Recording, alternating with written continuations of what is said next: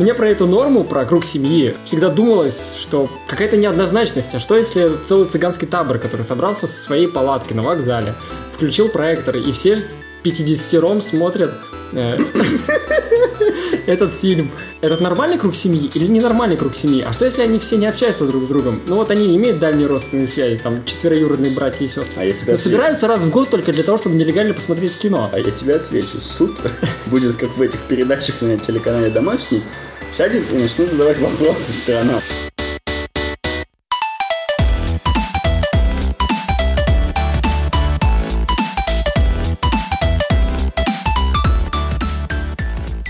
Всем привет, это Копикаст. Мы говорим об интеллектуальной собственности, обо всем, что с ней связано. У микрофона Виктор Горский-Мачалов. И Антон Яндрисяк. И снова, ура, наконец-то мы обсуждаем пленум. Да. Не хватало его Качественный контент. в этом сезоне. А, Качественный контент про пленум. Сегодня обсудим авторское право. Или копирайт, как его еще принято называть Наконец. в узких кругах. Подкаст Копикаст оправдывает свое название, и мы полностью посвятим себя копирайту. Да, и тем разъяснениям, которые Верховный суд дал в апреле 2019 года по вопросам авторского права. И в очередной раз заметим, что не все то, что сказал Верховный суд, есть что-то новое или сложно раз- разрешимое или доселе неизвестное. Некоторая часть разъяснений, которые Верховный суд дал, это повторение того, что было раньше. Э, В некоторых частях это просто копипаст из закона. Ну и э, на самых интересных аспектах этого нового пленума мы сегодня с Виктором остановимся. И начать хотелось бы, наверное, э, с такого интересного разъяснения нового, которое нам дает пленум, о том, что все те произведения, которые созданы в отсутствие творческого характера, э, деятельности человека не являются объектами авторского права и, соответственно, правом этим не охраняются, что, в общем-то, не было ни для кого тайной и секретом, однако в скобочках Верховный суд дает очень интересное разъяснение и говорит, что к таким произведениям относятся э, результаты интеллектуальной деятельности, созданные с помощью технических средств, например, фото- и видеосъемка, работающие в автоматическом режиме камеры видеонаблюдения, применяемые для фиксации административных правонарушений. То есть, если есть технические средства и все, а творческого труда особо нет, то копирайтом это не охраняется. Да, это как в том примере, который мы обсуждали с тобой в подкасте про кейс приложения Audible, и говорили, что, ну, если камера просто закреплена в пространстве, никак не может меняться, и все, что вы можете сделать, это нажать на кнопку, то а, авторского права на фотографии у вас не возникнет. И из этого разъяснения пленума, мне кажется, логичным сделать тот вывод, что те произведения, которые созданы нейросетью, в отсутствие, соответственно, творческого характера непосредственно человека, авторским правом не охраняются. Да, так Верховный суд ответил на этот вопрос, мне кажется, окончательно, и все... Но кто- не бесповоротно. И, ну, да, не бесповоротно, и мне кажется, поворот может произойти, поскольку, э, во-первых, получается, что весь контент, который создан с помощью нейросетей, э, не охраняется авторским правом, в отношении него нельзя предъявить иски о незаконном копировании, и это означает, что теперь все, кто зарабатывают с помощью какого-то контента, который при этом создан только нейросетью без творческого труда, должны теперь, наверное, скрывать, что они используют нейросеть, потому что иначе они не смогут предъявлять иски и защищать свои э, не результаты интеллектуальной деятельности, а результаты компьютерной исключительной деятельности. Мне кажется, что здесь необходимо понять, что при развитии дальнейшего бизнеса и деятельности, связанной с нейросетями, в любом случае произойдет что-то из двух действий. Либо Верховный суд поменяет свою позицию и скажет нам, что, ну, поскольку нейросеть создана творческим трудом, то мы можем вполне себе нормально экстраполировать этот творческий труд на то, что делает сама нейросеть в результате. Либо будут внесены соответствующие изменения в закон, которые скажут нам, что, ну да, это произведение не является сугубо само по себе объектом авторского права, но мы можем признать собственника или создателя нейросети, наверное, скорее всего, собственника, обладателем исключительных прав. Точнее, исключительных имущественных прав, без авторских, как это сделали, э, например, в странах некоторых англосаксонского права, о чем мы, опять же, говорили в кейсе Audible. И здесь э, надо понять, что та правовая система, в которой мы находимся, та правовая семья, к которой относится правовая система Российской Федерации, не предполагает такого свободного толкования законов, как оно есть в англосаксонской семье, не предполагает создание норм права судом, поэтому действительно Верховный суд э, ограничен в своем толковании в некоторой части положением действующего закона, которые связывают возникновение всех, всего комплекса авторских прав э, наличием творческой деятельности, которую действительно очень сложно рассмотреть в деятельности нейросети. Давай дальше про персонажа, потому что там еще все сложнее, и я, честно говоря, не понимаю ничего из того, что сказал Верховный суд. Я ожидал каких-то более понятных разъяснений, потому что лично у меня большие э, претензии к законодательству, которое регулирует права на персонажа произведения. Здесь огромная неясность, и эта неясность не устраняется Верховным судом. Верховный суд говорит о том, что персонаж, как часть произведения, охраняется в том случае, если мы говорим о том, что этот персонаж тоже выражен в объективной форме, как и само произведение. Под таким выражением он подразумевает описание персонажа с помощью текста, изображение каких-то качеств персонажа, если это фотографическое или видеопроизведение, и так далее. Однако далее из рассуждений Верховного суда следует, что является нарушением права на персонаж, если вы используете в своем другом произведении такого же персонажа, и будет понятно, что это как бы ну вот тот же персонаж, хотя, например, речь идет, например, уже не о тексте, а о изображении или еще что-то вроде того. То есть, например, если вы, допустим, такое может произойти, вы Джоан Роулинг и написали Гарри Поттера, и написали в тексте, что это мальчик с зелеными глазами, который э, очень храбрый и волшебник, и часто депрессует, то если кто-то другой создаст фильм, где будет такой же персонаж и будет угадываться, что это Гарри Поттер, хотя его могут даже не звать Гарри Поттер, то это, в принципе, можно признать нарушением. Ну, я не знаю, что тебе здесь не нравится, потому что, на мой вкус, все А мне не нравится, потому что есть, концеп... есть концепция «охраняется форма, а не идея». Ну, и, безусловно. И но... это то, что мешало нам говорить о том, что Таня Гротер сама по себе нарушает права на Гарри Поттера самого по себе. Не очень мешало. Очень Охраняется тоже... форма, а не идея, в том смысле, что персонаж, который воплощен в объективную форму, является со- собственным произведением. Здесь ты, наверное, не будешь спорить. И с того момента, как он облачен в некую объективную форму, будь то раз слова, э, изображения, фото, видео, все что угодно, он защищается от всех переработок. То есть ты не можешь взять и превратить печатный текст в изображение без нарушения прав на печатный текст. И здесь вот как раз это та же самая концепция просматривается, что если есть персонаж, который определяется через наличие у него индивидуализирующих характеристик, и через совокупность этих индивидуализирующих характеристик, которых достаточно для определения самостоятельного персонажа, э, то вот эти вот совокупность характеристик, выраженная в объективной форме, будь то на бумаге, то есть словами или там красками, чем угодно, начинает охраняться самостоятельно. Это логично. То есть ты думаешь, что если я только с помощью текста опишу внешний вид какого-нибудь человека, которого я придумал, а потом кто-то другой без моего разрешения сделает иллюстрацию на основе этого текста, то это нарушение авторского права. Да, безусловно. Ты уверен? Э, ну, из, из новых разъяснений пленума, да. Какие-то новые разъяснения очень радикальные. На самом деле они убивают концепцию, очень строгую концепцию. Да нет, тут на самом деле, Форма, мне, мне кажется, не убивают, а просто отдают на откуп судьям первых инстанций и апелляций, и это делается правильно, потому что теперь судья при разрешении подобного дела не просто может как-то там в рамках 71 ПК на основании собственного убеждения посчитать что-то, а он обязан определить, существуют ли достаточные характеристики индивидуализирующие, и понять, были ли они скопированы или воспроизведены в новом произведении, и достаточно ли этого для того, чтобы персонаж ассоциировался, ну, то есть был одним и тем же. То есть в, тем же, в том же самом примере с Гарри Поттером, если мы э, возьмем описание Гарри Поттера из книг Джон Роулинг и нарисуем персонажа, то есть мальчика с черными волосами, и, например, на этом остановимся, то будет очевидно, что этого недостаточно для признания этого мальчика Гарри Поттером.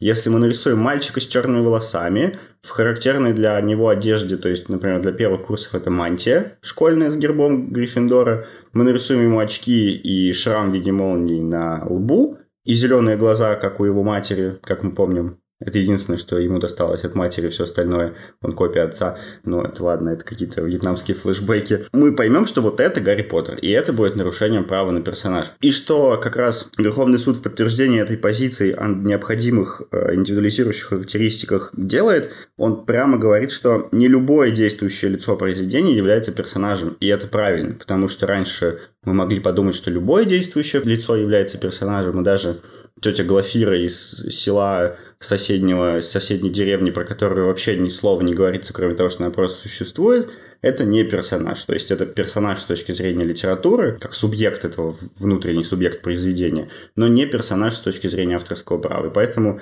Гарри Поттер, там, Гермиона Грейнджер и Рон Уизли у нас сохраняются, а персонажи-статисты, которые, э, например, жили с Гарри Поттером в одной комнате в общаге, они не охраняются, это нормально. Я категорически не согласен со всем этим. Как минимум, если исходить из логики самого же Верховного Суда, который изначально говорит о том, что а, персонаж охраняется как часть произведения. И изначально мы всегда исходили из того, что автор текста обладает правами на текст, как на определенную форму.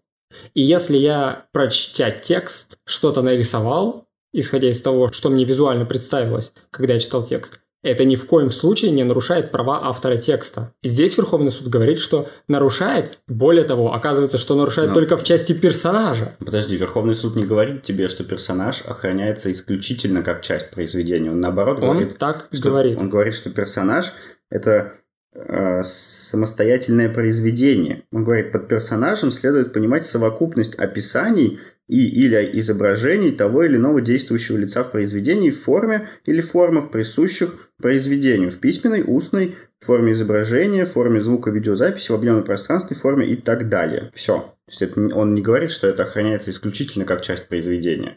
И это опять же логично, потому что Гарри Поттер, как созданный персонаж, настолько известен и настолько ассоциируется с книгами Джон Роулинг, что он должен охраняться не только как часть этих книг, но и сам по себе, потому что, ну, подожди, естественно, подожди. существует огромное, огромный соблазн использовать Гарри Поттера для, в отрыве от книг Джон Роулинг. Тут пунктом раньше Верховный суд говорит, что к частям произведения могут быть отнесены, в числе прочего, название произведения, его персонаж, отрывки текста и так далее. Ну, в числе прочего, да. То есть персонаж может считаться частью, частью произведения, если надо, но при этом он и может отдельное произведение сам по себе. Ну, это в отличие формально от нелогично. Либо он часть произведения, либо это самостоятельное произведение. Ну как? Э, стихотворение, помещенное в сборник, это самостоятельное произведение или это часть произведения? Это часть составного произведения. Но когда я создаю книгу про Гарри Поттера, мы не говорим, что М, мы, кажется, мы только что создали составное произведение, которое состоит из персонажей и других фрагментов. Нет, мы говорим, что это единое монолитное целое произведение. А права на персонаж у меня постольку, поскольку у меня права на все части моего произведения. И если у меня права на персонаж как на часть моего произведения, то эти права не должны быть качественно отличные от прав на мое произведение. Право на, на текст в целом представляет собой право на форму этого Но текста. разве у тебя нет права охранять копирование этого произведения? Вот э, если я... У тебя есть произведение, какой-нибудь повесть какая-нибудь, не очень да, длинная. Да. И я на ее основе нарисовал комикс. Это переработка? Если тексты в диалогах никоим образом не будут... Ну, будут, например. Если они будут копировать, то это копи... законы копирования текста. Но если... Ну, в... они слова там переставлены, порядок слов переставлен. Не, не, не, порядок слов переставлен, ты тоже понимаешь, что это переработка. А если там диалоги как, как, как называется, рерайт. То есть совершенно другие слова использованы, но смысл передан тот же. Я думаю, что это самостоятельное произведение, которое никак не нарушает права Льва Толстого, если бы он был жив, его права охранялись, если речь идет о комиксе «Война и мир». Ну, это тоже очень какая-то радикальная позиция. Она совершенно не радикальная, потому что именно так работает наше законодательство и работало всегда. Ну, согласись, что это сделано Верховным судом не просто так. Это сделано для защиты... Я не знаю. Не, ну, э, очевидно, что есть такие сильные персонажи, которые представляют собой самостоятельное произведение. Гарри Поттер в отрыве от Тогда, книг... извините, это должен быть отдельный вид произведений, которые ну, точно не мы... часть если мы, текстового произведения. Если например. мы не читаем вот э, этот пункт, и, точнее, читаем его под несколько другим углом, а читаем только пункт 82 про персонажа, нам Верховный суд не говорит, что он сам по себе является исключительной частью произведения. Он говорит Нет, нам, подожди. что это произведение. Ну, хорошо, если мы... Более того, он говорит, с учетом пункта третьего, согласно которому охране подлежат произведения, выраженные в какой-либо объективной форме, Угу. Под персонажем следует понимать совокупность описаний ла-ла-ла. То есть он вот в этом одном предложении прямо нам говорит, что поскольку охраняется произведение при таком-то условии, то персонаж охраняется при таком-то условии. Условие с условием совпадает, значит персонаж это произведение. Тогда, когда я написал книгу с сильным персонажем, давайте признавать, что у меня в моем портфеле исключительных прав есть одно самостоятельное текстуальное произведение, и второе самостоятельное произведение – это персонаж. И ну написав да. книгу с сильным персонажем, я обрел два объекта авторского Логично, права. Логично, согласен. Это нифига не логично, но если ты с этим согласен, пошли дальше. Мне на самом деле э, противоречие еще в этом пункте понравилось. Я обращу на него твое внимание, пока мы не ушли далеко. Э, Верховный суд говорит, что Воспроизведенным является персонаж и при неполном совпадении индивидуализирующих характеристик или изменении несущественных деталей, если, несмотря на это, персонаж сохранил свою узнаваемость, как часть, конк... как часть конкретного произведения. Надо подредактировать здесь, я согласен, про часть, не часть, ну ладно. История в том, что вот если мы Гарри Поттера берем, оставляем ему очки и шрам в виде молнии, черные волосы, например, но меняем одежду или там, ну, около того, меняем цвет волос. Типа несущественно, поэтому не очень э, поменялось. И он узнается именно как Гарри Поттер. Окей. Следующим пунктом Верховный суд говорит, что в отношении персонажа произведения не используется понятие сходства до степени смешения. Но при этом, когда мы начинаем сравнивать, достаточно ли или недостаточно изменения для э, узнаваемости или неузнаваемости, мы так или иначе прибегнем к сходству до степени смешения. То есть мы должны сравнить Гарри Поттера с белыми волосами, Гарри Поттера с черными волосами и понять, сходны они друг с другом или не сходны. И сравнить мальчика в очках с черными волосами без молнии на лбу и с молнией на лбу. То есть это сравнение, оно, очевидно, никуда не денется. Но, ну, наверное, здесь нет противоречия, просто Верховный суд имеет в виду, ну, следующее предложение, он говорит нам про внешнее сходство. Имеется в виду, что наличие только внешнего сходства между персонажами недостаточно для установления факта воспроизведения. Мне кажется, вводя... И он, точнее, является лишь одним из обстоятельств. То есть, когда мы копируем Гарри Поттера, мы должны не просто скопировать его внешне, но как персонажа, да, но при этом и дать ему какие-то черты характера, хотя я, например, не очень знаю, как это сделать, если мы его рисуем, например. Ну, вот это, мне кажется, совсем уже то, что ничего не должно быть. Это слишком вольная интерпретация. Что касается сходства до степени смешения, мне кажется, что вводя вот это понятие узнаваемости, которое очень похоже на самом деле на степень смешения, но оговорка о том, что нет-нет-нет, это не про сходство до степени смешения из товарных знаков, это очень важно, потому что э, когда мы определяем сходство до степени смешения, там есть такие дополнительные же критерии, э, там определенный рынок, определенная аудитория, узнаваемость, плюс еще много критериев, которые имеют значение для определения сходства до степени смешения вот этого риска угрозы смешения. Поэтому все-таки, если мы попытаемся даже приложить критерии сходства до степени смешения, начнется страшная мешанина, и суды сломаются начнутся в судах такие аргументы, что, ну, знаете, моя книга, она для бизнесменов и для самодостаточных людей, а ваша книга для нищебродов. Поэтому никак не может быть узнаваемость. Совершенно разные аудитории. Ну ладно, а не было бы ли нам, наоборот, проще, если бы мы брали рекомендации Роспатента и сравнивали? Типа, вот у нас есть там определенные критерии графического сходства, мы применяем его, говорим, что ну, переделаны, но по критериям сходно. Потом берем семантику и определяем, например, что за персонаж описывается словами, что за персонаж нарисован. Такие, ну да, семантика типа тоже похожа, и там, и там мальчик-волшебник. И ну, фонетику, наверное, уже вряд ли можно применить, потому что рисунок не говорит. Ну и такие вот два критерия. Мы типа и там, и там нашли больше 50%, и поэтому сходно, поэтому узнается. Но, наверное, это слишком формально, а при охране произведений, о, персонажей мы должны исходить как-то более высокодуховно, что ли. Да нет, и при товарных знаках мы как бы пытаемся быть не очень формальными и просто говорим, что вот, ну, кажется, обстоятельства говорят о том, что можно перепутать и все такое. Тут просто много из того, что есть в тех методиках, которые есть в рекомендациях про сходство до степени смешения, много из этого можно использовать для узнаваемости. Просто, мне кажется, далеко не все, и там разные цели. Ну да. И, и а, а, а, опасно в это вдаваться. Хотя, на самом деле, насколько я знаю, среди юристов по интеллектуальной собственности есть эта дискуссия, и многие считают, что действительно можно в авторском праве очень активно обращаться к рекомендациям Госпатента, которые касаются сходства обозначения до степени смешения. Дальше из интересного а, нам говорит Верховный суд, что соавторами не признаются те лица, которые осуществляли сугубо техническую помощь автору, и их деятельность не носит творческого труда. Понятно, логично. Но опять же, в тех скобках, когда Верховный суд начинает пояснять то, что он говорит, кроится какая-то странная вещь. Он нам говорит следующее, что не дает оснований к признанию соавторства осуществление помощи. Например, подбор материалов, ну, это еще ладно. То есть в составном произведении мы их не просто подбираем, но еще и расставляем. Угу. И, наверное, именно в расставлении кроется творческий характер, хотя не очень понятно почему. Дальше. Вычерчивание схем, диаграмм, графиков изготовление чертежей. Вот это я вообще не понимаю, потому что изготовление чертежа как произведение обычно считается нормальным творческим трудом, а здесь почему-то не считается. Дальше фотографии, макетов и образцов, выполнение расчетов, ну, с расчетами ладно, оформление документации, проведение опытной проверки. В общем, Верховный суд при перечислении этих сугубо технических действий обращает внимание на те действия, которые обычно считаются творческим трудом в отрыве от этого соавторства, типа фотографии или вычерчивания графиков или диаграмм. И не очень понятно, о чем именно ведет речь Верховный суд. То есть мы же понимаем, что одну и ту же диаграмму можно начертить по-разному. Можно сделать ее просто обычную, круг, разделенный на части. Что такое диаграмма, все понимают, и в этом ну, есть творческий творческий труд, но не очень много. А можно сделать какую-нибудь фигурную классную диаграмму. И это уже совсем творческий труд. Возможно, Верховный суд просто хочет нам сказать, что это произведение будет охраняться отдельно, о чем мы поговорим с тобой чуть позже, но при этом не дает оснований именно для соавторства. То есть, если к тебе пришел автор какой-то научной статьи и попросил нарисовать по этой статье диаграммы, ты получил право на диаграммы, ты молодец, но при этом ты не соавтор статьи. Это наверное, логично. Я думаю, да, хотя действительно Тут нужно прикладывать какие-то догадки и домыслы, чтобы убедиться, что мы понимаем этот пункт пленума правильно.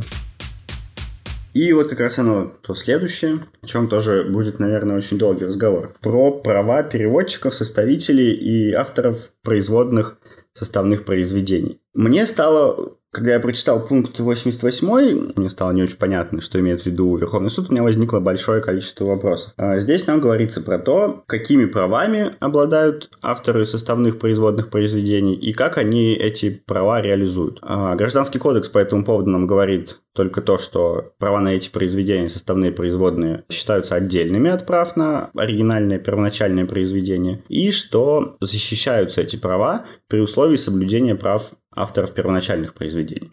Это понятно. На самом деле непонятно, и Верховный суд попытался нам это все растолковать и создал ряд больших вопросов. Сначала Верховный суд повторил эту догму из Гражданского кодекса и сказал, что переводчик, составитель или иной автор производного составного произведения осуществляет свои авторские права при условии соблюдения прав авторов первоначальных произведений. То есть признал, что они существуют раздельно, возникают у авторов производных произведений вне зависимости ни от чего, потому что их произведения созданы творческим трудом, но именно осуществить их можно при наличии условия соблюдения прав первоначальных произведений. И вот здесь у меня встал вопрос, нужно ли в таком случае доказывать нарушение или не нужно доказывать нарушение? Какая должна действовать презумпция, когда я прихожу в суд защищать свое право э, на производное произведение? Считаюсь ли я добросовестным, исходя из общего принципа гражданского и частного права о том, что все участники добросовестно себя ведут и иное доказывать надо?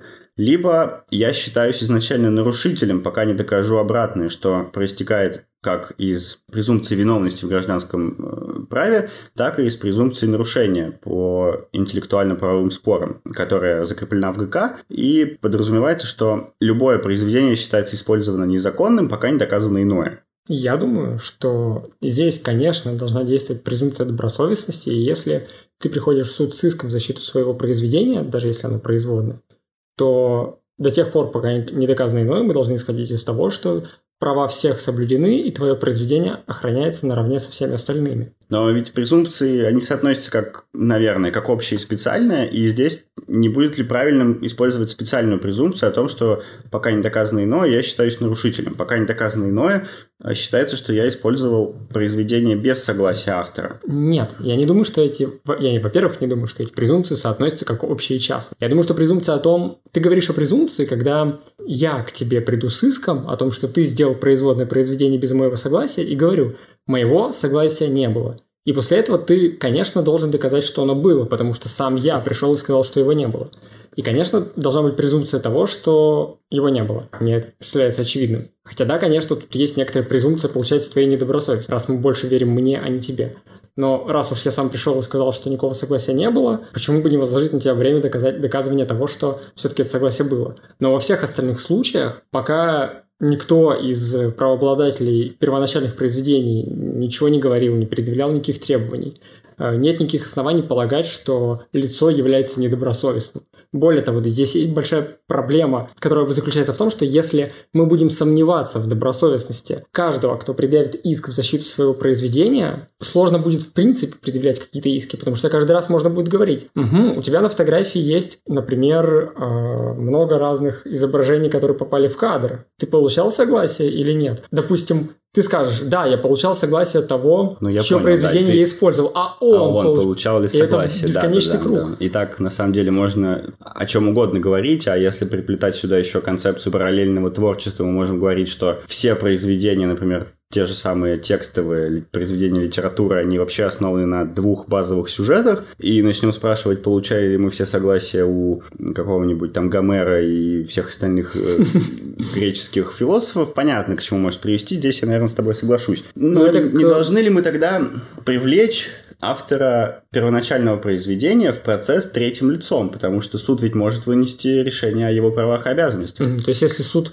э, видит, что ты автор производного произведения предъявил кому-то иск, и выяснилось, что это производное произведение и есть некий первоначальный автор как того произведения, на основе которого создано то, в защиту которого предъявлен иск, как сложно вести подкасты об интеллектуальной собственности, то надо привлечь автора этого первоначального произведения как третье лицо. С одной стороны, его права, наверное, как-то могут быть затронуты. Но... Да, потому что суд может сказать тебе, что, о, вот этот вот человек, который обратился за охраной производного произведения, он же может у нас только с условием за э, соблюдение прав оригинального автора охраняться, и поскольку я его иск удовлетворяю, значит, эти права соблюдены. Потом ты к нему придешь, скажешь, нифига не соблюдены, а он тебе помашет судебным актом и скажет, что все уже решено до тебя. Здесь спасает э, довод о том, что это решение не имеет преюдициальной силы. Согласен. Но будет ли Тогда следующий иск основанием для пересмотра этого по вновь открывшемуся. Ответ будет. Да. Нужно ли нам так усложнять процесс? Не да, с точки ли... зрения процессуальной экономии можно сразу при... привлечь... привлечь автора. С другой стороны, это, конечно, процессуальная экономия, при этом это все-таки еще и какая-то, может быть, слишком большая активность суда, которая может нарушить состязательность, которая может заставить стороны тратиться на то, чтобы писать письма этому третьему лицу, прислать ему документы, это ставит... Нет, но с другой стороны, опять же, для стороны процесса какой-то другой, э, может быть, опять же, выгодно, чтобы привлекли третье лицо, и тогда, когда будет вынесено решение, я буду уверен, что его не отменят по вновь открывшимся обстоятельствам. Если не найдется только автор первоначального первоначального произведения. Но это ладно. Дальше, когда я стал читать этот пункт, Верховный суд еще больше ошеломил меня своими рассуждениями, поскольку сказал дословно следующее, что авторские права охраняются, охраняются, как права на самостоятельные объекты, независимо от охраны прав использованных произведений. Скорее всего, имеется в виду, что охрана нового произведения не зависит, например, от срока охраны предыдущего – если мы перерабатываем произведение, которое вышло в общественное достояние, то мы получаем охраняемые произведения для себя. Но с другой стороны, можем это прочитать и под другим соусом и сказать, что, ну, вы знаете, вот особенно с учетом следующих абзацев про то, что исключительное право автора возникает в силу создания э, этого производного произведения, но не может использоваться без согласия. Мы говорим, да, использовать без согласия я не могу, но вот охранять созданное без согласия произведение я могу. Так тоже, наверное, можно прочитать этот пленум. Так ты уверен, что и, тебя наверное... ошеломил пленум, а не соус, которым ты его поливаешь? Возможно, но при этом согласись, что это логично, потому что я... Э... Соус логики от Антона. Типа, когда я взял произведение и незаконно создал на его основе производное, пленум нам говорит, право у тебя возникло но некоторые неполноценные, так скажем. А если ты потом начнешь это мое новое произведение использовать, то почему я не могу предъявить тебе иск? Мне так понравилась моя шутка про соус. Она, кстати, не очень смешная это была. Я знаю.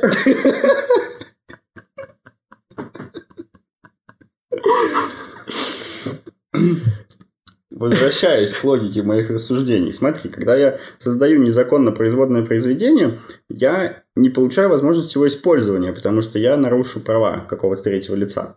Но при этом право у меня возникает, потому что творческий труд был при создании этого производного произведения. И потом ты негодяй такой, начинаешь копировать просто мое произведение, тиражировать и зарабатывать на этом. Почему я не могу от этого защититься? Наверное, это было бы какое-то очень странное нарушение принципа равенства. Да, у меня некоторое такое неполноценное право, да, оно возникло на основании недобросовестного действия с моей стороны, но оно же возникло. Почему ты на моей недобросовестности можешь наживаться в свой карман, если даже я не могу наживаться на своей недобросовестности в свой?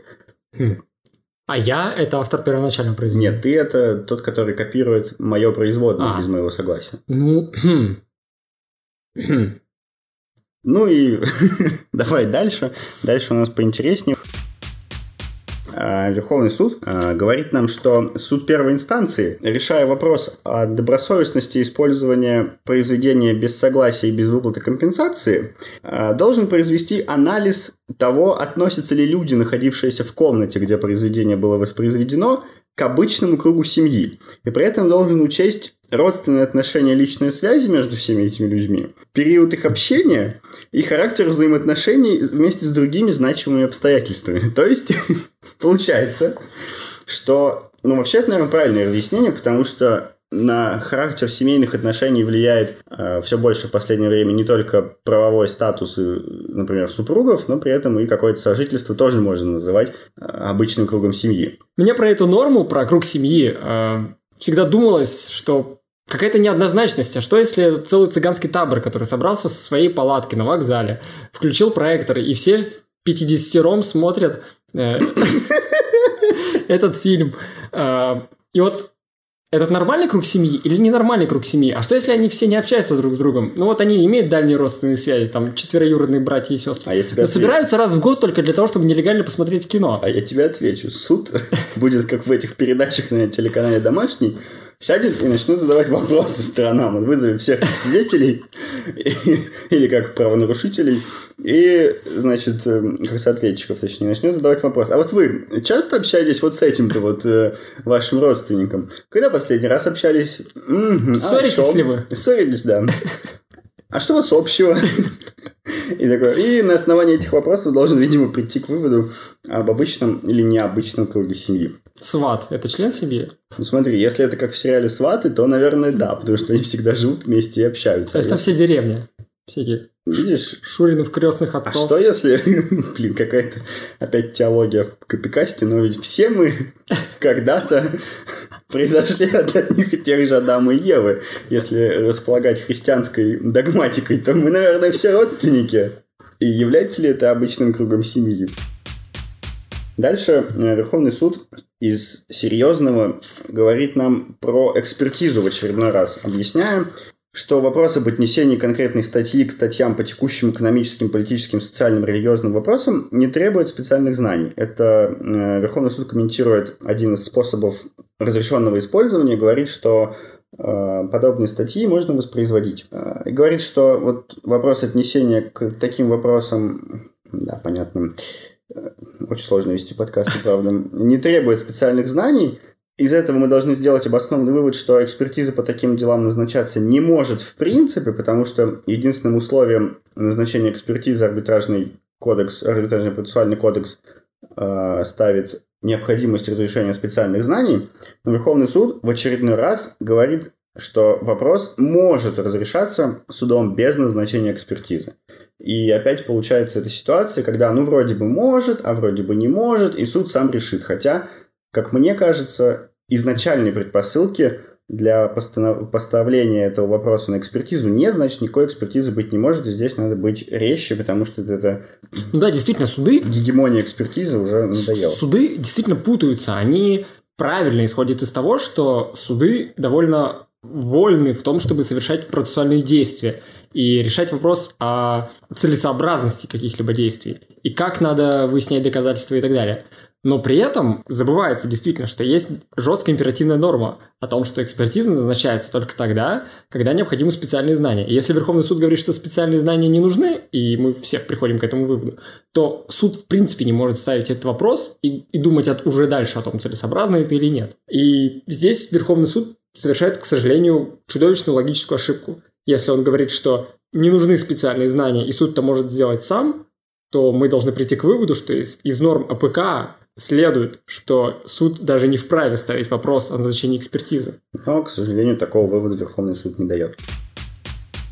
А дальше из интересного, что имеет последствия для вообще всех, кто существует на территории Российской Федерации, живет. Следующее разъяснение Верховного суда про программы для ИВМ. Он говорит нам следующее, что если вы легально купили копию программы для ИВМ, фотошопчик, например, и записали его в память вашей электронно-вычислительной машины для нормального функционирования, потому что, как мы знаем, с диска Photoshop не работает уже достаточно давно, и с флешки тоже. Когда вы продаете ваш компьютер, вы должны удалить все записанные программы для EVM, иначе это будет считаться незаконным использованием, как, э, видимо, с вашей стороны, так и со стороны последующего обладателя вашего компа.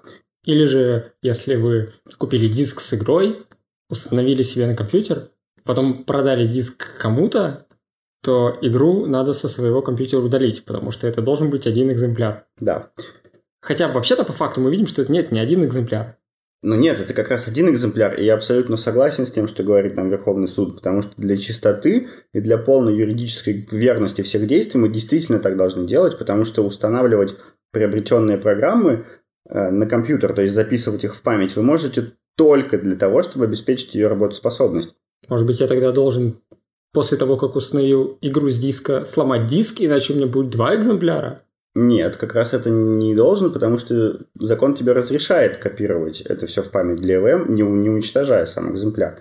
Угу. Эта норма позволяет, мне кажется, нормальным образом бороться э, с серым рынком продажи, перепродажи, точнее, копий компьютерных игр на том же самом рынке консолей, где до сих пор есть э, физические носители, игры приобретаются на дисках – проходятся и в дальнейшем продаются через Авито, через какие-то другие вещи на рынках, э, друзьям передаются бесплатно, как угодно. И издатель теряет, на самом деле, достаточно существенную долю прибыли, потому что два человека, или больше, или три, или четыре, или пять, э, смотря сколько кругов прошел этот диск, играют на одном экземпляре. И издатель, получается, недополучает в случае с пятью игроками 4 суммы стоимости этой игры. Ну, нас же это не смущает. Мы говорим об исчерпании прав, когда книга перепродается миллион раз. Почему здесь не работает исчерпание? Хороший вопрос.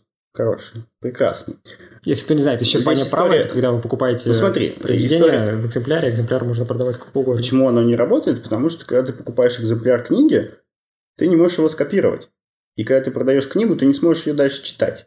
А если ты купил диск, установил его в свой EVM и mm-hmm. продал диск, то копия в ВВМ у тебя осталась, а диск ты продал дальше. И ты, ты таким образом своими действиями скопировал экземпляр и как раз нарушил тот самый заветный копирайт. Угу. Поэтому здесь, наверное, не работает. Это специфика э, программ для ЭВМ, она очевидно прослеживается, и Верховный суд нам дает такие разъяснения. Поэтому, когда будете продавать свои телефончики, которые, кстати, тоже являются ЭВМ, или компьютеры, или отдавать их своей бабушке, не забудьте вернуть его в исходное состояние, хотя, мне кажется, так делают сейчас все, потому что там еще куча персональных данных, и вообще продавать комп, не стирая все с жесткого диска, это большая-большая Дальше Верховный суд дает некоторые разъяснения по служебным произведениям, что, ну, прям скажем, не очень-то что-то новое, но э, говорит нам следующее, что сам по себе факт использования автором при создании произведения материалов работодателя не может служить основанием для вывода о том, что созданное автором произведение является служебным. То есть, как верно следует это из закона, мы должны определить, было ли оно создано в рамках трудовой функции, в рамках служебного задания. И не, бу- не будет вот этой э, комичной ситуации, как, например, в сериале «Кремниевая долина», где они полсезона или даже целый сезон э, разбирались главный герой с его бывшим работодателем большой корпорации, на чьем же ноутбуке был, был написан алгоритм, на ноутбуке э, работодателя или на личном ноутбуке. И потом выясняется, что вообще-то все было на личном ноутбуке, но вот какой-то там кусок кода, три строки был написан на рабочем, и поэтому, извините, но все права на алгоритм принадлежат корпорации. Такого, как у этих американцев у нас не будет, и очень-очень хорошо, потому что это какой-то слишком сильный перегиб. Да, действительно, не имеет значения, на чем стуле вы сидели, когда писали программу, на своем или на, на стуле вашего босса. Вот. Вопрос в том, когда вы это делали, в рабочее время, по поручению работодателя и в рамках своих трудовых обязанностей или нет? Или нет, да. Мне кажется, что сегодня у нас с тобой получилось пообсуждать пленум чуть веселее, чем в прошлый раз. В прошлый раз был адски неинтересным. Может быть, я вообще никогда больше не соглашусь вести подкасты с комментариями пленума. Да ладно, осталась а, всего-то лишь промышленная собственность. Ну а пока оставайтесь с нами, подписывайтесь на нас в Apple Podcast, в Яндекс Музыке, на Кастбоксе. Заходите в наш телеграм-канал Games of Brands, там мы не только выкладываем наш подкаст, но и проводим большие глобальные разборы брендов, обсуждаем какие-то споры, кейсы, интересные новости, связанные не только с товарными знаками, но и вообще с миром интеллектуальной собственности. Оставайтесь с нами и всем пока! Всем пока!